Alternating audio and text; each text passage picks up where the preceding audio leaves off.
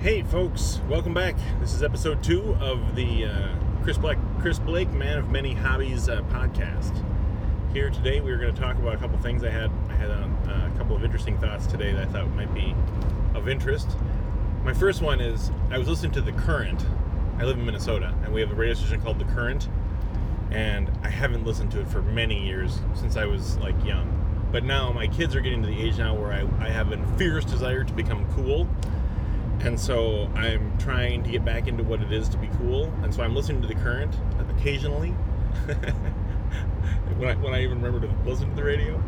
Anyway, I listened to the current today and I heard a kind of awesome, like, rock kind of song. And I thought, you know, what I really want to hear. I mean, that was a good song. I don't know what it was, but it was a good song. You should listen to the current. It's good, good. Uh, but what what I really wanted to hear was like, uh, like, uh, like a Beastie Boys or like a um, Green Day song about like my own life. Like, fuck it, I'm calling into work today and I'm gonna stay home and jack off. I'm not gonna take the kids to sports because I'm gonna let them skip it. You know, something hardcore like that, like with real like adult life experiences as opposed to you know just about love and breaking up and breaking up and oh my god breaking up like if i hear another olivia whatever in her name song it was a beautiful song. It's a great song but oh my god it's so whiny. By the third time you're like get over it honey. She, he didn't even fucking do anything wrong. He just dumped you. It happens. Life happens. Sometimes people move on. Anyway sorry. Uh, i don't mean to go off on a tangent on olivia whoever that is. Rodriguez maybe? I don't know. Beautiful song again. I don't mean to diss it. Okay, anyway. So, my thoughts today were about how there needs to be more of that kind of music, and I was sad about the fact that there isn't some of that, or at least I haven't heard much of it. And then I was thinking, you know what the problem is? the problem is, is that all of those rock and roll people who were who were like my heroes, the rock and roll awesome people, didn't live my life at all. So they don't know my life at all. They lived a completely different rock and roll lifestyle, which I think maybe they do occasionally sing about, and it just doesn't connect with me at all because I'm like, wow, that's I don't know, it doesn't sound like my life in any way. Uh, so here, this is my call. My call to arms today is all of you armchair band guys, people, men, women, uh, rockers that want to form a band. This is your opportunity, man. Like, be an awesome Green Day cover version, but write new songs about adult, real life experiences. It will be freaking awesome. And I will buy your albums on whatever platform I need to because I'm a member of all of the things. Anyway, so I uh, that's my big thought for, or one of my big thoughts today. I really wish somebody would start some rock and roll bands for adults who are in their 40s and have recently procured a puppy and starting to regret that decision, even though she's the cutest. But oh my god, it's a lot of work. Anyway, I love her to death. Her name is Phoebe, by the way. She's a golden retriever. I, I will post. If I can ever figure out how to put any of these things on the thing, I will put the pictures of her online and you can see her because she is a total adorable, super cute. Anyway, um, yeah, so I'd like to hear more about my own life experiences, not just about breaking up. Uh, it's been so long since I've thought, even thought about breaking up. You know, I've been married for 14, going on 72 years, and I, I love being married. It's my favorite thing, and but it doesn't leave you a lot of connection with people breaking up. So that's my one of my thoughts. My other thought today was about the word tend, um, because I don't know. if I've told you guys this, but I am trying my best. So I recently kind of sat down and took a a little bit of an assessment around if I was doing my fair share of housework around the house. And my own personal assessment was is that I came up a little short. And um, I listened to the Holderness podcasts also, by the way, and the, and their advice, which I think is good advice, is the 150% rule. I'm not even gonna. I, I you should listen to their podcast because they explain it better than I will. But it basically is that you both overestimate your own contribution to the to the thing. So you really need to add up the numbers not to 100 but add them up to 150 and then that's probably the actual amount of work that is getting done but know that you both have overestimated probably which i like anyway so i but i even in my own estimation feel like maybe i was coming up a little short so i've been trying to step it up a little step up my home game and doing a few more of the chores and what i've noticed is some of those chores many of those chores um, revolve around like tending to something like making dinner, you know, you have to pay attention to it and you have to like watch and like sit with it and sometimes it just takes time and or like I've been doing a lot of laundry because God, God bless America, the laundry,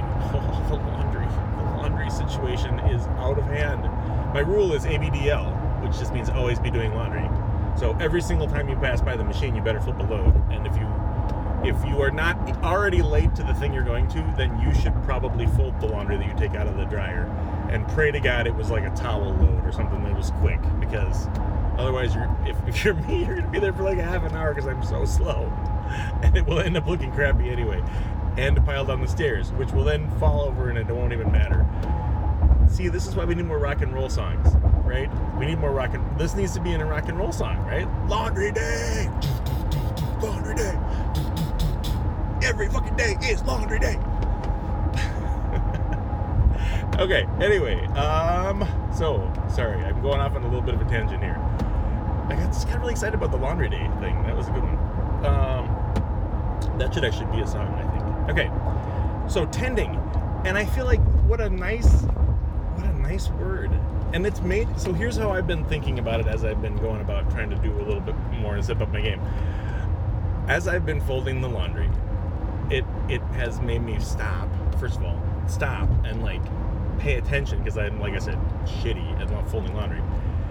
So I really have to focus on it. And and as I've been doing it, I kind of have been channeling my inner Marie Kondo, who I just also adore, um, who says, talks about folding and you know the care of your clothing as an act of love, as an act of like, hey, I am here to take care of this garment, which will then go out and take care of my person in the world my wife or my children or, or myself um, or whoever uses the towel.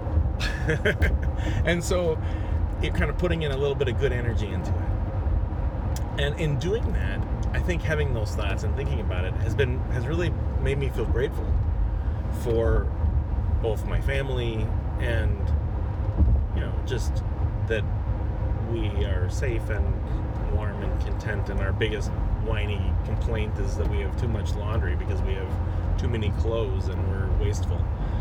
So, um, anyway, but it does really help me focus and it makes me feel good. I like to kind of pause and and think about my kids and think about like I hope that this makes you know Josie feel super cool when she's wearing it or you know anyway whatever kind of get a little over, over the top cheesy there but I think it's something that, as a male, I had not thought about ever. And I don't know if it's because I'm male. I don't know. I feel like those are the kinds of things that are mm-hmm. done in our society by women more often than by men. And I think that's. I think it's good that that's changing. I hope it's changing. I hope it really is changing. I think it really is changing, and I, I well, it is in my house, and I, I hope it's really changing because I think it's really valuable. Like I think what we're to see is we've really under undervalued all of this stuff. Mostly because of, you know, terrible things like slavery and patriarchy and things that were, you know, are good that they're gone, but we're still, f- f- you know, feeling some of the impacts. And and but we're going to find out not only that that that's going to lift some people and some things and some jobs and some roles and some values and skills and stuff. It's going to lift those things up, which I think is so so important. But I think that it's also going to point out to those to those like the us white men who have been in a situation where we haven't done it. We've been missing something. Like there is a valuable valuable thing in in doing that. And there is a connection that you make with with another person that that's that's very that's meaningful. So I think we need more of that. I think that will help temper kind of our shitty, dumb, toxic masculinity, right? I mean, I think when you start to be a little more tender, I think that helps. Plus, when you're, you know, folding up the same pair of underwear for the 50, 50,000th time, there is a certain humility that comes with that. That it's like, hey, part of the job of caring for this person and this human being is boring and repetitive as fuck. but I'm gonna do it anyway because I love them that much. So anyway, I don't know. These are these are my thoughts for the day. So hopefully everybody's having a great day, and uh, this has not been too long and boring. And this has been a whatever episode two. That's a wrap.